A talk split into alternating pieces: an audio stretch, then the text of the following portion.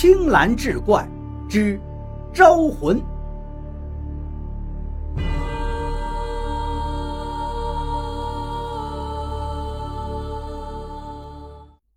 周伟蓦地一惊，他们所到之处，正是他们刚到陵墓庄时摆着一大堆灵柩的地方。距离这个灵柩群不过几米开外，有一间黑黢黢的房子。他又想起了那个灵柩中站着的老人，不由得心里一紧。苏丽就在这儿住吗？是啊，其实没什么的，那些灵柩都是空的。我们进去看看吧。王村长带头走了进去，屋里没有灯，黑乎乎的。周伟心里不禁有点发毛了。苏姑娘，林医生来看你了。王村长说着，走到里屋，还敲了敲门。吱扭一声，门开了一条缝。王村长愣了一下，他转头看了看林教授，然后推开了门。灯亮，周伟看见苏丽躺在床上，面容惨白。林教授慌忙走过去，抬起他的手腕，而后听了听呼吸。脸色就变了，脉搏不跳，呼吸也没了。什么？周伟大惊，慌忙走过去。林教授又翻了翻苏丽的眼皮，再看看其他地方，最后摇了摇头。林老师，他他这是怎么死的？周伟轻声问道。身上也没有伤口，也不像中毒，这一时还真看不出来，需要进一步检查。林教授说道。王村长叹了一口气：“哎呀，怎么会这样？我真的是很难过呀！难过，难过有什么用？你能让他活过来吗？”周伟生气地说道。“周伟，别这样。”林教授对周伟说道。王村长愣了一下，抿了抿嘴唇，说道：“我有办法让他活过来。这一回。”林教授跟周伟都愣住。王村长坐下来，点着了随身的烟斗，抽了一口，说道：“事到如今，我也不瞒你们了。陵墓庄之所以叫这个名字，是因为陵墓山里有一种木材，用它做成的棺材可以让死者还魂。还魂，简直是天方夜谭。”周伟冷笑一声，说道：“王村长，难道你老婆？”林教授问道。“是啊，林医生就是厉害，什么也瞒不过您。你们来的前三天，我媳妇儿就因病死了，是我用灵木棺把她换回来的。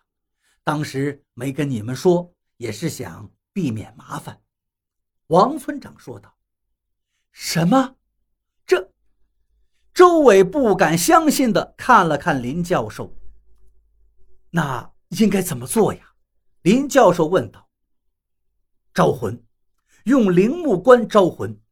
王村长缓缓说道。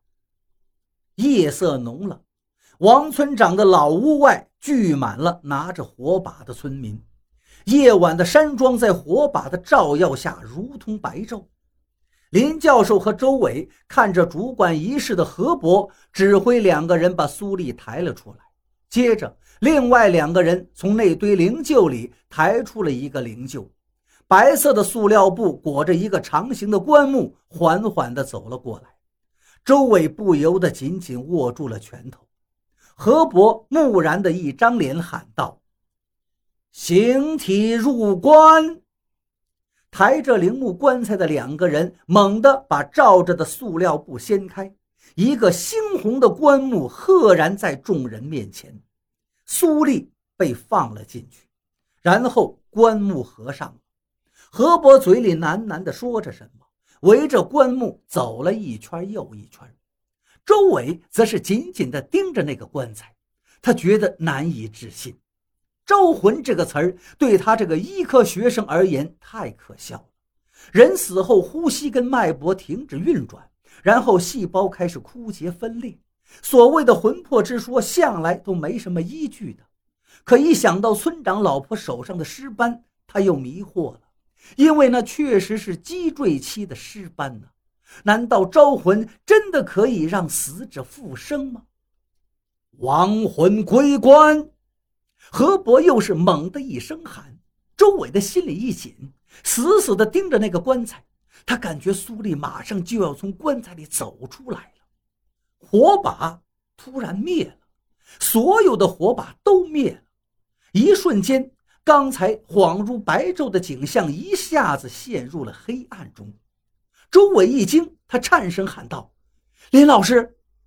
却没有人答应。周围一片死寂，仿佛没有一个人一样。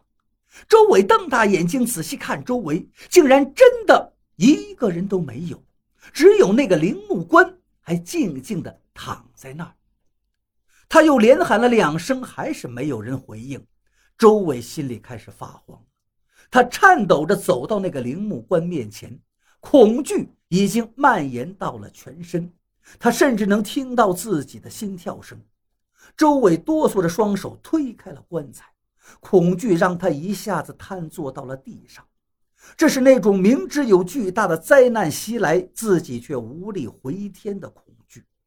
这时，火把忽然又亮了，周伟看见苏丽站在王村长的旁边，笑眯眯地看着他。你们，周伟瞪大了眼睛。每年这里都会有两个人走出去，然后。带两个人回来，就像寻找替身一样。很不幸，你和林教授就是今年的替身。”苏丽悠悠地说道。“你是铃木庄的人，难道秦县长也是？”周伟突然明白了。苏丽没有回答他，而是和王村长一步一步向他逼来。传说。死在他乡的魂魄找不到归途，这个魂魄就会像他的尸体一样停留在异乡，忍受着无穷无尽的凄苦。他也不能享受香烟的祭奉、食物的供养和经文的超度。这个孤魂最后会成为一个悲惨的恶鬼，永远漂泊在异地，还无法投胎转生。于是每年都会有人从陵墓庄出去，然后再带人回来。有人说，从陵墓庄出去的不是人，是寻找替身的鬼魂。天亮的时候，山道上有两个身影急急地往前走着，那是周伟和林教授。两个人看起来目光呆滞，脸色苍白，而他们的脖子上。隐约可见大小不一的斑块。